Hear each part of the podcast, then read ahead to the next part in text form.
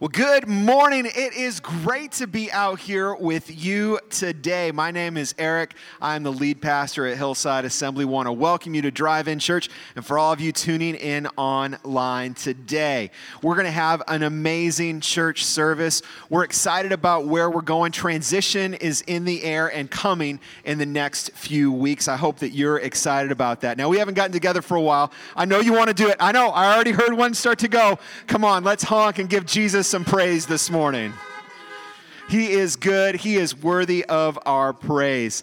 If you want to find out more about our ministry, you can check us out on the web at hillsideassembly.org. Feel free to comment in the chat below. We'll make sure someone today reads those and gets back to you with any questions that you might have or prayer requests that you have this morning. As far as giving goes, those in our drive-in church service, you can give in our white containers as you exit the building, as you exit the service today, or you can always give online at hillsideassembly.org. We're excited because today we've got a good friend of mine. John Polson is with us. He is a ministry partner. I know somebody is excited that we've got a missionary with us today. Everybody's excited. Whoa, man, it's been too long. I'm going to have to give you guys horns when we come back inside. You all have a wooga horns. It'll be great. But we're so excited to have Pastor John with us today. We want to move to prayer before we go into our opening worship song. We want to pray specifically for across our Midwest, all the way from Texas up to North Dakota, hit very hard by the weather the last week and a half. Lots of churches, businesses, homes just destroyed with pipes bursting and all sorts of issues there. But I will say this, there's never been a better time for us to be the church, just not for Hillside, but across the world. With bigger challenges brings bigger opportunities to share the gospel. And so we want to pray for that this morning. And we also want to pray for Jim, who is Katie's uncle. He has been struggling for a long time. And doctors say that this is probably the last week that he'll be here with us on earth. But you know what? God has great things in store for him. He is a believer. And we have a saying around here that we've said all month long. We're going to finish February strong. And we want to pray for Jim this morning as he enters into the last phase of his life and he enters into eternity with Jesus to finish the race strong this morning. So let's pray together. God, we thank you for the opportunity you give us to be your people today. God, to stand strong with you. And we want to end February strong. We know there's transitions for us as a church just ahead. Great transitions. And Lord, you're calling us to reach more people with the gospel than ever before. And Lord, we thank you for the opportunities you're giving to our church. Lord, we pray this morning, God, for across the Midwest. Lord, as they wrestle with these super cold conditions, this morning, so many places just destroyed because of broken pipes and burst water lines and other things that have happened because of cold conditions. But Lord, where there are great challenges, great opportunities arise. And we pray for your church to be active, Lord, to be mobile, and God, to be able to go where you're calling them to go, to take the gospel to every single situation and circumstance that's ahead. Lord, we pray this morning for Pastor John. Lord, as he's going to be bringing the word, that God, you would anoint him. We're excited to team up and partner with him and see transition happen in the continent of Africa. And Lord, we pray this morning for Jim. Lord, as he is on the last leg of his race, I know for the family, it's a heartbreaking time. But Lord, we look ahead to the future, and what lies ahead of him is far greater than where he's at today. And Lord, we pray for him to finish strong, to run this last leg of the race with character and integrity and with strength, and that your spirit would be upon him, and that, Lord, when you call him home, that he would be ready to go, and that the family, that, God, they would be comforted by your spirit, by your strength, by your word, and by your people. Lord, we give you praise and glory this morning as we enter into worship. Lord, accept our praise and worship as an offering unto you. If you believe that, church, would you say amen this morning? Robin, would you lead us in a worship song? Let's do it. Philippians 4:4 says, "Rejoice in the Lord always, and again I say rejoice." For my devotions this morning was a simple quote in there that said, Jesus didn't call us just to make a living. He called us to make a difference. And how do we make a difference? By learning to rejoice in the Lord always. We're going to start by singing the song, Happy Day. Join with us as we sing it.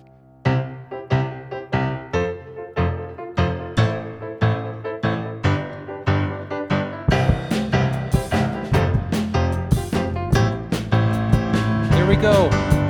The greatest day in history. Death is beaten, you have rescued me. Sing it out, Jesus is alive. The empty cross, the empty grave. Life eternal, you have won the day. Shout it out, Jesus is alive. He's alive. And oh, happy day, happy day. You washed my sin away. Oh, happy day, happy day. I'll never be the same. Forever I am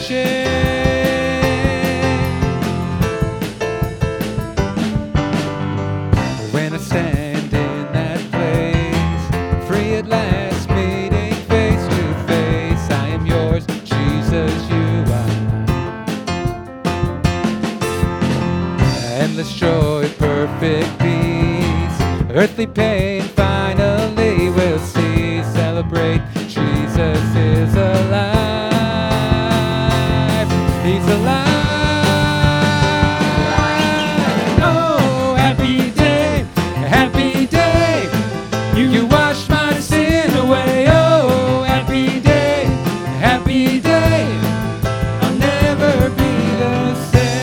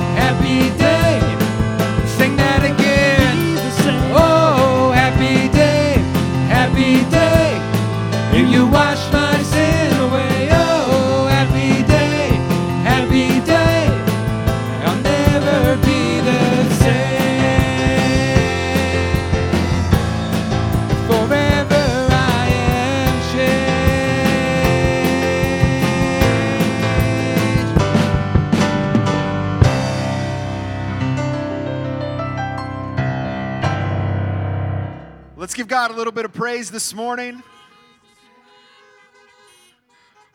Oh, I'm so excited. I'm going to ask my good friend John if he'd come up here. We had an awesome day yesterday. In fact, John was very busy. Had an interview with Jeb that we're going to release this week on the Millennium Falcon, I think. You guys had an interview on the Millennium Falcon. Yeah, it was great. So fantastic, awesome. That will release this week.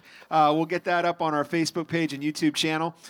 So look for that. And then yesterday, a big day for you, your family, and for mine. Yes. Yes, because you had a birthday in your family. Yes, my youngest son, Parker, turned eight, and and I had a birthday in my family as well. My wife, I am not going to share how old she is. It's slightly older than 8. Yes. But we had a great time hanging out with each other and connecting yesterday. Man, what an awesome time it was. I know you have a great passion for what God has called you and your ministry team to do. I just want you to know Hillside Assembly is backing you 110%. I already know about what's going on, but these people have not heard yet. So, John, would you come and share your passion with us for what God's calling you to do and anything else that God may lay on your heart to challenge us with today? Would you do that? Absolutely. Awesome. Pastor John, everybody, you're going to enjoy this. Thank you. Thank you, Pastor Eric. Thank you, Hillside Assembly, for inviting me out today. I got to admit, I think a lot of times when you talk to people and you tell them, I am preaching outside in Wisconsin in February in like 30-degree weather, they are not excited generally about that. But I got to tell you, I was a little excited. This is a unique experience. And I love, Pastor Eric, I love that your church is getting the gospel out to people in whatever way they need it heard. And so whether that means we're meeting in cars or we're watching online today, thank you so much for having me. I am just super excited to be here today and get to share with you God's word of what he is doing in Africa, and I think what he is doing in our hearts, and I think what he wants to talk to you about today as well. So before we begin, let me just tell you a little bit about my family. My wife and I have been married for 16 years. We have two boys, Owen, who's 10, and Parker, as you heard yesterday, just turned 8 years old. And we are children's missionaries to the country of Burundi, Africa. And most of the time when I tell people we're going to Burundi, the answer I get is, where's Burundi? I've never heard of that place before. If you are familiar with Rwanda, it's just south of Rwanda, west of Tanzania and Kenya, located kind of right in East Central Africa. And Burundi is about the size of Maryland, but has twice as many people in it. 11.5 million people live in this small African country. And my family and I get to go, and we are on our way on a journey so that we can tell them and the kids in Burundi all about Jesus. We'll tell you a little bit more about that, but I never want to miss an opportunity when I am in front of people and have been given this opportunity to share the Word of God. And so wherever you are, if you're at home, you want to pull it up on your computer, your phone, your flesh and blood Bible. If you would open up to Acts chapter 1, verse 8.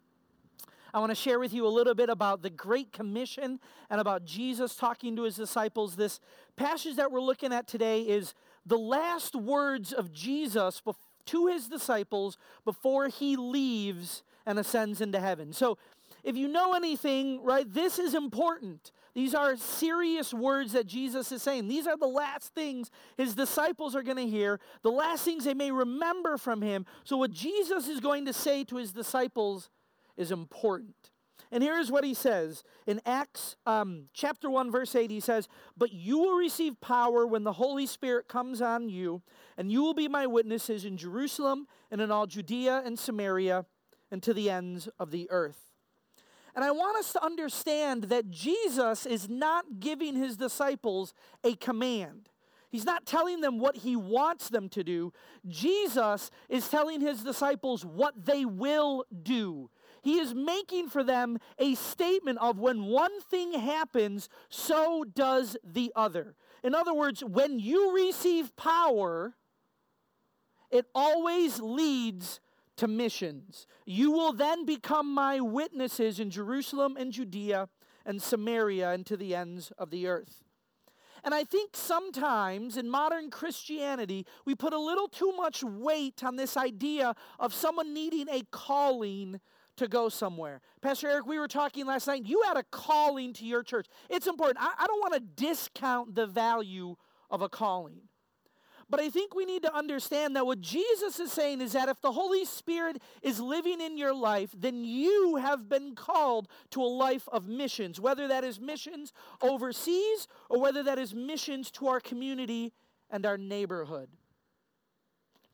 And I think we need to realize that when we deal with eternal lives, as Christians, we don't get to not participate. We can't just sit on the sidelines, right? Imagine, if you would, that I am walking by your house with a fire extinguisher, and you come running out. You're like, "John, my living room's on fire. I need you to come and help me." And I go, "Oh, I'm sorry, that's not my calling.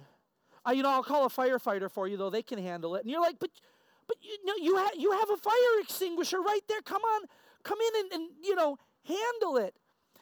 And if we're not careful, we as Christians can live our life that way. We carry with us the life-giving salvation of Jesus Christ. We can't just turn away people who are desperate for his word.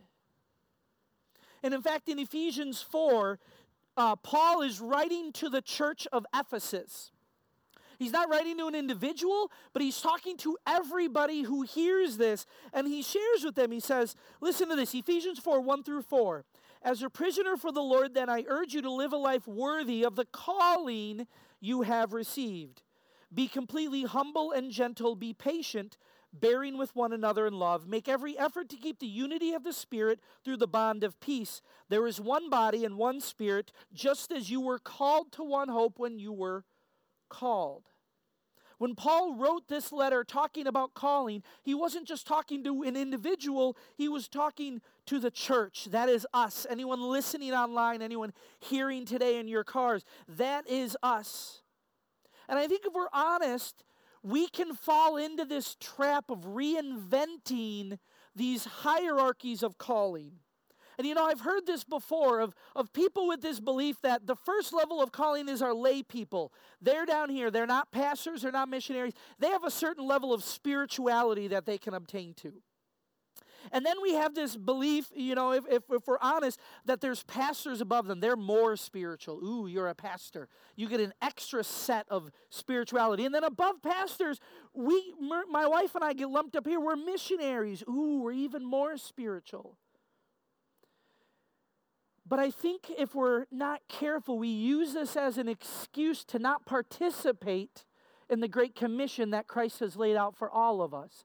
The question we as Christians need to ask ourselves is not, am I called, but how am I called? In fact, all the time, Marissa and I hear people, yeah, that's right, give me those honks. Marissa and we hear all the time people say, oh, John, I couldn't do what you do. And I tell them, and I go, why not? What is it we do? We are Christians who wake up every day and try to take the next step that Christ has put before us. For us, that next step is leading us to Africa, but that is no different than you and the calling Christ has put on your life for your neighbors, your teachers, your community, your state, or anyone else.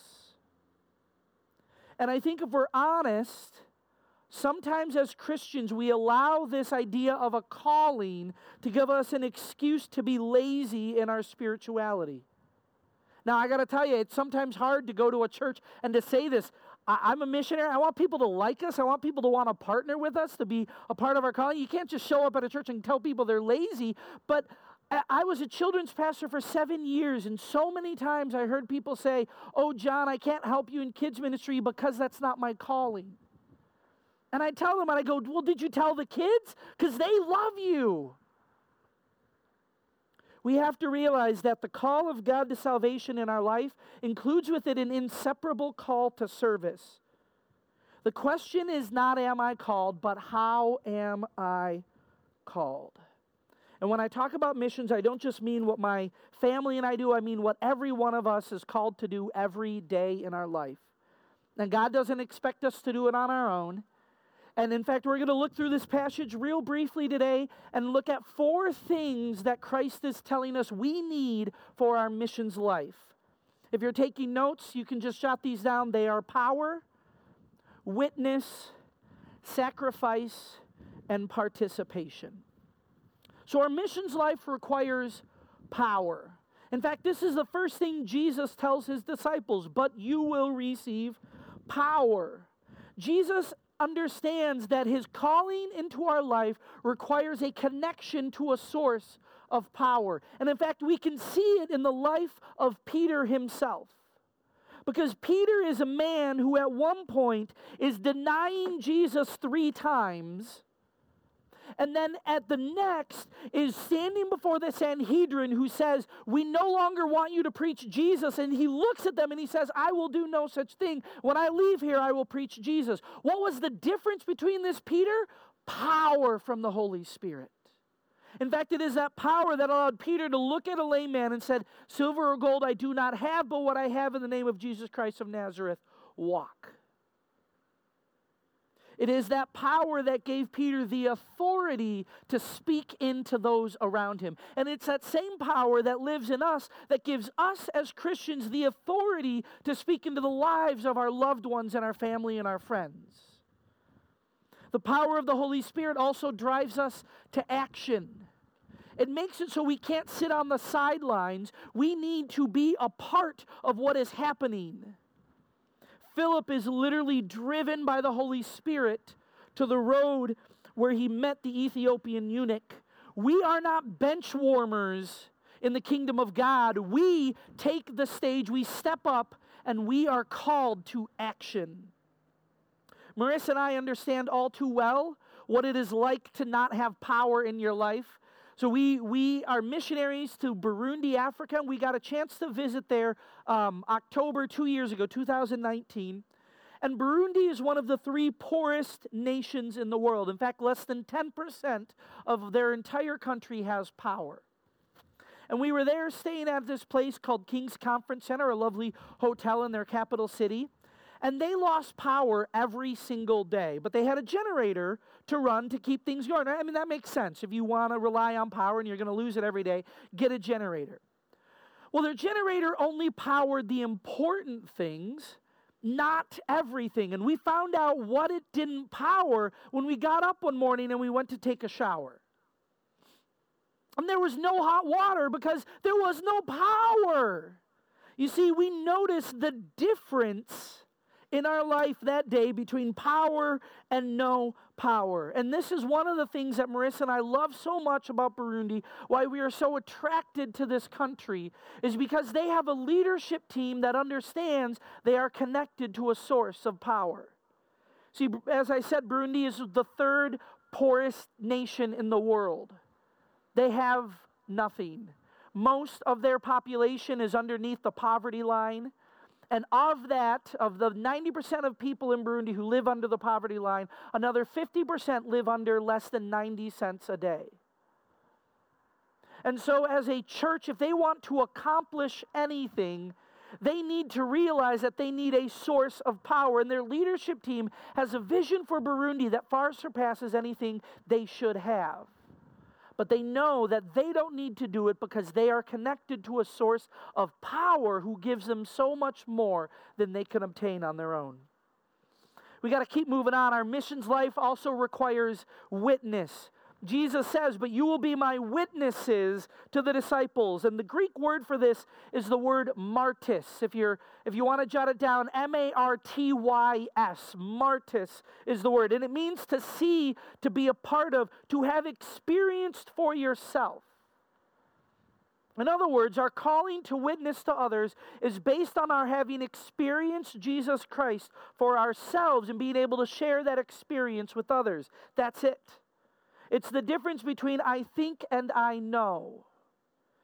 In fact, our witness is so powerful to others because it changes our perspective and it changes our life.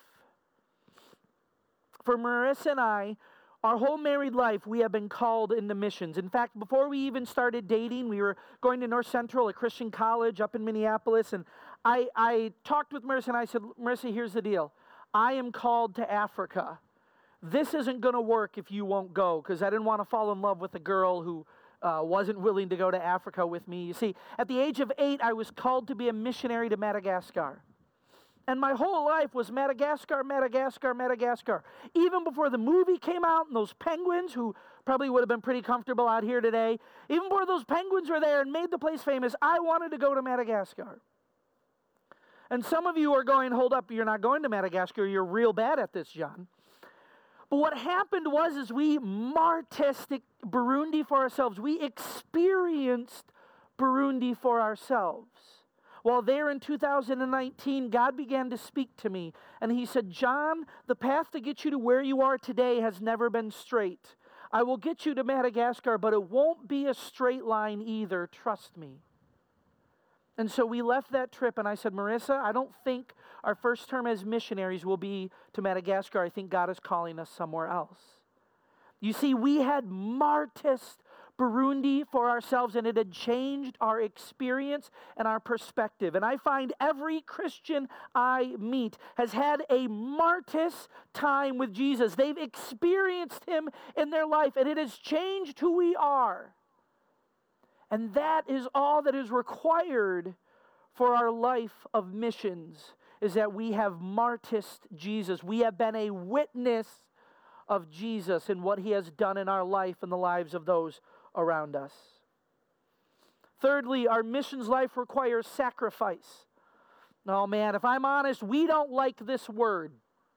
Right? It's why we have an indoors. It's why we have air conditioners and heaters, because we want to be comfortable in our life. right? Air conditioner is one of my favorite inventions in the world. I naturally run hot. I love an air conditioner. But the sole purpose of an air conditioner is to keep us comfortable. But if we're not careful, we will allow comfort to become more of our God than God is. And we need to realize that this word that is used for witness, martys, M-A-R-T-Y-S, is also used later and is translated as martyr, M-A-R-T-Y-R. And in fact, this word is used later on when talking about Stephen and the sacrifice he made for Christ. So you see, our missions life does not just require that we have the power of the Spirit in us. It does not just require that we have witnessed Christ's changing transformation in our life, but that we sacrifice for the name of Jesus. And Jesus has told us many times that our missions life is not without pain and suffering. John 16:33, I have told you these things that in me you may have peace. In this world you will have trouble, but take heart. I have overcome the world. And 1 Peter 4:1 says, therefore, since Christ suffered in his body, arm yourselves also with the same attitude, because whoever suffers in the body is done with sin. Our calling into missions is not to be taken lightly, and it isn't without sacrifice. For Marissa and I, that means that we are giving up the stuff that we have, packing up into about 16 crates and moving all the way to Africa. We don't want people to feel bad for us or to feel as if somehow giving up of stuff is a sacrifice. Because let's be honest, it's stuff. In fact, we were living in the church parsonage for 7 years. And it turns out when you no longer work for the church, they don't let you live in their house. So we moved this past year into an apartment, and we had a moving sale. And we had a garage and a driveway full of stuff. And for 3 days, we sold stuff. And when it got sold, we would, fill that hole with more stuff. At the end of our 3 days, we had a nonprofit organization come out and take 2 pickup trucks full of stuff. And we still have a 2-bedroom apartment full. Guys, we have a lot of stuff. We're just giving, junk up for the kingdom. We get to do what we do because, one, the people of Burundi have given up far more than we ever have for the gospel. You see, Burundi is less than 60 years old, and in that time they have faced 2 genocides. If you remember the genocides of Rwanda in 1994, those same 2 people groups, the Hutus and the Tutsis, live in Burundi as well and have struggled through the same challenges. They have had that. They are one of the poorest nations in the world. They have had multiple coups in their government. They had a 12-year civil war that ended in 2005. Burundians have given up and have suffered far more for Christ than we have. We will likely get to give up more stuff in order to go and be with them than some of them have ever owned in their lifetime. And we get to go on the shoulders of giants. You see, at the turn of the 19th century, as missions was beginning to spread to all parts of the world, a special breed of missionary started to be formed called one-way missionaries. And these missionaries would buy a one-way ticket to some far-off place and a coffin. They would pack everything they owned inside the coffin, and they would take it with them and fly to wherever it was God had called them. One of these missionaries is a man by the name of A.W. Milne. He set sail for the New Hebrides in the South Pacific, aware that headhunters there had murdered every missionary before him. Milne didn't fear for his life because he'd already died to himself. His coffin was packed. For 35 years he lived among the tribe. When he died, they buried him in the middle of the village, and they put this on his tombstone. When he came, there was no light. When he left, there was no darkness. This is the calling for many, to give up their lives for the message of the gospel. We are told in Luke 23 to take up our cross daily.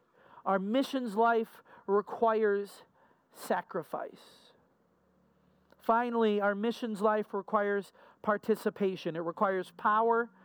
It requires power, it requires witness, it requires sacrifice, and it requires participation. So the question I'm asking you today is, who is God calling you to? Where does he want you to go? We need to remember that Jesus told his disciples exactly what his plan was. Jerusalem, Judea, Samaria, and to the ends of the earth. Each group was problematic in its own way. When Jesus said to his disciples, be my witnesses in Jerusalem, he was telling them, you need to go back into the city of the place where I was murdered at the hands of an angry mob. Judea was the place where Jesus' ministry was rejected. Samaria was regarded at that time as a wasteland of impure half-breeds. Jews and Samaritans didn't mix. They were like oil and water. And finally, the uttermost parts of the earth, Jesus is telling his disciples to go to the Gentiles, who many Jews saw of that day as nothing better than fuel for the fires of hell. In other words, Jesus said, you need to go to the places where I have been killed, rejected, who you hate and who you despise. All of them need to hear about me. And you may have heard this said before. The order Jesus tells his disciples to go in is important, right? It starts in Jerusalem, where they're at. It spreads to Judea, the outlying area. Samaria is wider than that, and then to the ends of the earth. So what does this mean for us as Christians living in America or wherever it is you may be listening? What is Jesus saying to us? He's saying, firstly, we need to reach out to those who are closest to us. We cannot deny our family, our friends, our neighbors. They must hear the word. We must be the light of the gospel to them. But he isn't saying, hey, your job is to focus on your Jerusalem, on that first circle, until such a time as there's no more Christians, and then you spread out. No, this is a consecutive thing. While you are witnessing to those closest to you, continue to witness in your Judea. Maybe that's your city or your county. Right? Oftentimes a church is helping us reach our Judea. It spreads our influence. Through the church, we can speak and reach to people we may not normally be able to reach and speak to.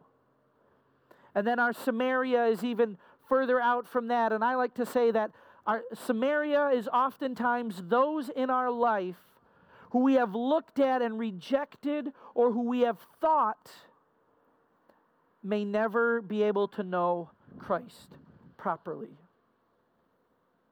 They are oftentimes the women on the street corners, the drug addicts, the homeless, the people who we look by and we reject in our actions. Jesus is calling us to them. And then additionally, he says, to the ends of the earth. So what is holding us back? What stops us from spreading the gospel where it needs to go? Let me tell you about Pastor Freddie. You see, Burundi, I've talked a little bit about how Burundi is the third poorest nation in the world. It is also the third youngest. 45% of its population is under the age of 14. Their median age is just 17 years old. They are incredibly young. And Pastor Freddie is a pastor of a church there in Burundi, and he has about 200 to 300 kids living in his neighborhood, which is every neighborhood. Burundi is literally half kids. 5 million kids live in Burundi. But Freddie had nowhere to put them, and he felt the need to reach them. So Freddie, by hand, he took mud, water, and fire, and began to make bricks by hand so he could build a building that would be big enough to hold the kids in his community. What excuses do we give to Jesus and tell him, I can't do what you're asking me because my excuses have never started with, God, I don't have any building supplies. And that was Freddie. No money, no building, no means of reaching them. And he said, I won't let that stop me from giving the gospel to these kids. So he made bricks by hand. All of us have been called into a life of missions, and all of us have a missions field. It may be Africa, it may be Burundi, it may be somewhere else in the world, it may be your community, it may be your neighborhood, it may be your school, your family members, your friends. But who is Christ calling you to, and how is he asking you to participate? For Marissa and I, we are on a journey now in order to get to Africa. We are raising funds and we are raising prayer partners. And I would love a chance after service, if you're here in a car, to connect with you. We have prayer cards we'd love to hand out to you.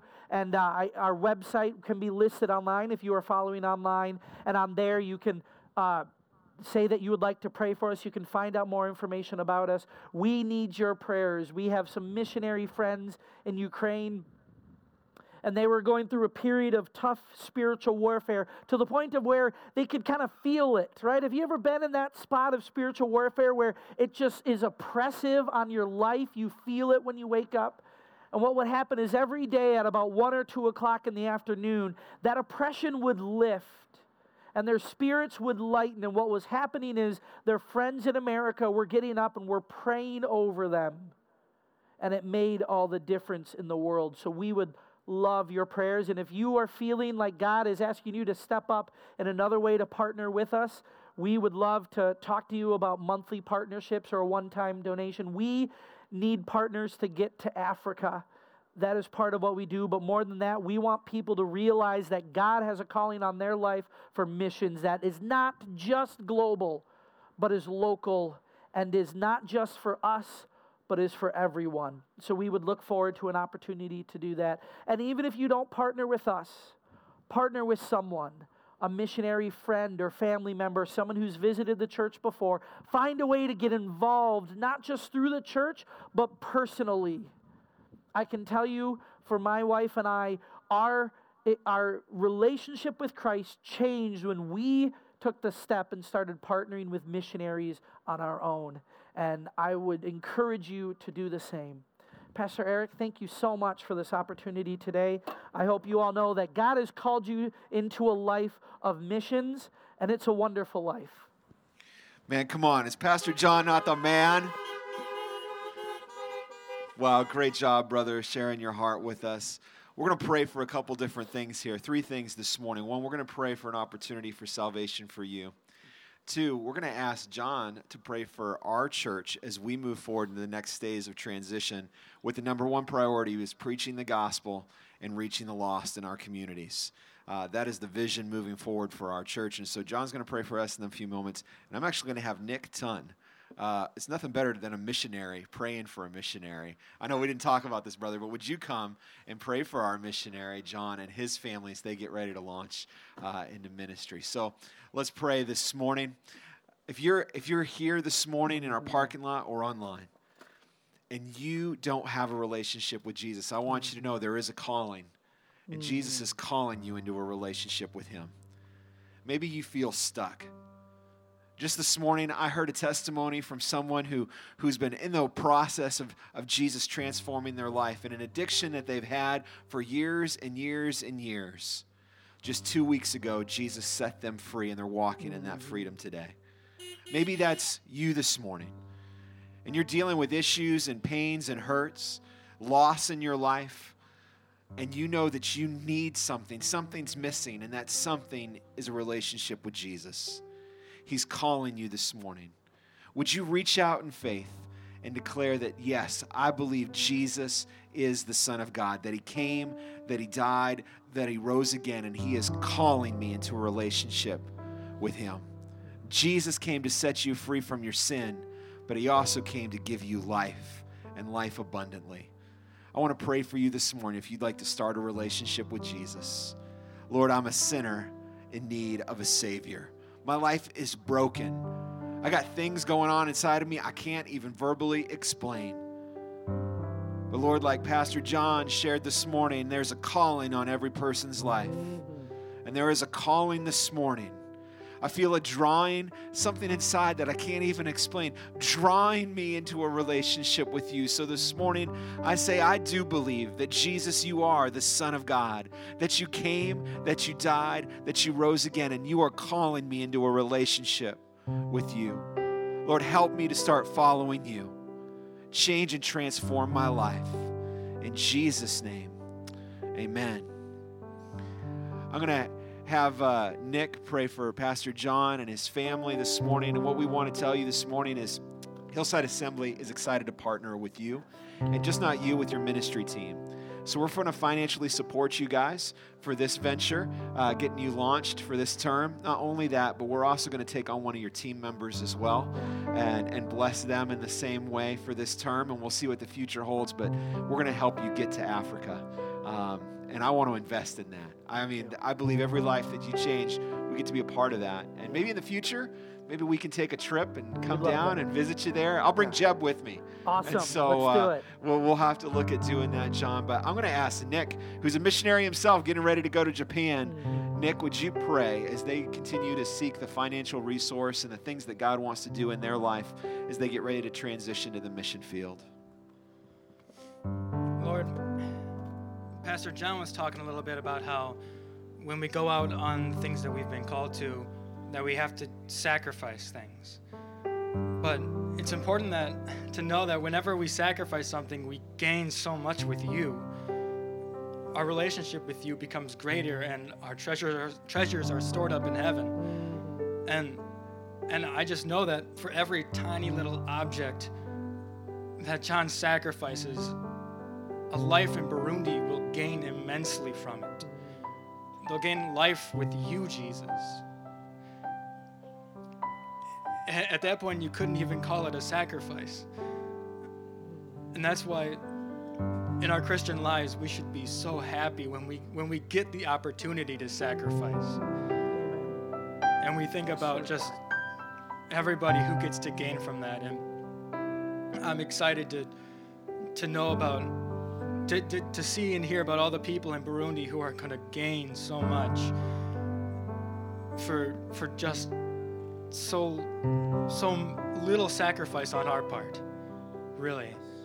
And thankfully, we never have to sacrifice the thing that truly matters, which is just a relationship with you, God. We always get to hold on to that and share it with others. And God, I just pray that you help Pastor John reach the people in Burundi, every single person that he comes in contact with, that he can make a difference in their lives for you, and that the sacrifices that he makes reverberate all throughout that nation and touch spirits and bring them alive for you, Jesus. Thank you, Lord. Thank you. This morning, when you leave, if you would like to financially give to the Polsons, you can do that. Just mark it so, or let us know. We'll be out there. You can let us know that's for them. We'll make sure that it gets designated online. You can give at hillsideassembly.org under the giving option. Just make sure in the memo that you put for the Polsons, we'll make sure all of that goes directly to them, helping them get to the mission field. Finally, today, we want to pray for us moving forward. It's a time of transition. There's a phrase that says, the devil's in the details. And I understand what that phrase means, but I want to tell you, Noah, when he had needed the details, it wasn't the devil that was in it. It was God that was in the details when he had to build that ark. We met this year with these unprecedented challenges. We could have looked at them and complained the whole way along. But somewhere in the course of the events that took place over the last year, we made a decision to look at it as an opportunity. Well, a lot of churches today and pastors that I talk to say we may have realized we may have missed the greatest single opportunity we had to impact our communities this year. I want to tell you, Hillside Assembly has not. Amen. We haven't. We've seen lives changed and people saved. Thank you, Jesus, for getting us out of the pew. Amen. Maybe it took this to get us out of the pew to realize what's possible. And here's what I know. There is nothing that we're going to face that we can't do now, church. We've done this for a year. There is nothing that we can't do that God calls us to. We should be excited about the future. And today, your board is going to meet as we finalize plans for the next step for us, what multiple worship experiences are going to look like. We've been working very hard, a lot of people, working very hard behind the scenes, some late nights, working on projects to provide a safe atmosphere, just not for you, but for our community, that if they want to come into our building to experience a live worship experience, they can do that and they can be loved. I'm excited for the future and what it holds for us. But I will tell you this, the future is not multiple worship experiences. The future is reaching our communities for Jesus. Amen. That is the future. Pastor John, would you pray for us, for our church board, for our leadership team and staff, but also for our church, because we do life together here. We're all in this together. And where God wants to take us in the future, we know this. We have to reach our communities with the gospel. So would you pray for us this morning? Heavenly Father, I thank you so much for this church and for what they've done in their community, Lord God. God, is it an inspiration to me and to my family to hear the stories of lives changed in the middle of this pandemic? And Pastor Eric, what he said was correct, Lord God. This is an opportunity for your church to move forward, to change lives, to love extravagantly and differently, Lord God. And I pray that the church would be ready for the transition that comes next, Lord God. So often we don't handle transition well. We want to be comfortable. We want to stay where we are. But you call us up to transition to change. Because in that time, in that period of transition, when we're no longer where we used to be and no longer where we are, God, that is when you move. That is when you show up in huge ways, when lives are changed, when relationships are mended. Lord God, is in that transition time when we are becoming who you want us to be. And Lord God, this church is becoming who you want them to be. And God, I pray that as they step into this next period of time, that they would not look back on what used to be, Lord God, but that you would give them Holy Spirit vision of what can be, Lord God, something far greater than what they can imagine, Lord God, that this church, that the people in it, that the leadership team would start viewing things in your eyes, Lord God, that they would not be held back by small visions, Lord God, but that they would have God-sized dreams. So that, God, when my family and I come back from Africa, that this city, that Ripon would be known as a Christian city because it was so transformed and so changed by this church and their vision, Lord God. I pray, Heavenly Father, that you would continue to bless them in this time. In the same way they are blessing us, Lord God, we know that you are looking to bless the church. Lord God, I ask that there would be unity, that as members start praying, as leadership starts praying, Lord God, that your Holy Spirit would begin to speak through everyone and that they would all come together and realize that your Holy Spirit has been leading them in the same direction. And Lord God, I ask that they would have the perseverance and the courage to hold tight when things get tough, because Lord God, they always do. But it is in those moments when we get closest to you. And so, God, we pray that not only would the church, Lord God, not only would those outside the church be changed, but those inside as well, as they begin and they learn to rely on you and to trust you in totally new and different ways, Lord God. Thank you for this church, for the opportunity that they have seen in this time that so many churches haven't. Lord God, that they didn't say, woe is me, life is tough, we can't do church the way they used to, but they said, this gives us a new opportunity to reach people we never have in new ways. Lord God, would they keep that mentality as they go forward? God, church may not look the same, and God, we are thankful that the way they love others for you may not look the same, but would your Spirit and your gospel continue to hold true in everything that happens in the future. In your name, amen. Amen. Can we say amen together? Robin and the worship team are going to lead us in two songs. Robin will close out service today. I'm going to let Pastor John warm up for just a moment inside, and then we'll be over by the giving tubes to so that you can greet Pastor John. Pick up those prayer cards. Please pray for this family. Their mission is so important. I love you, church. I can't wait for next Sunday for Drive-In Church. Let's finish February strong.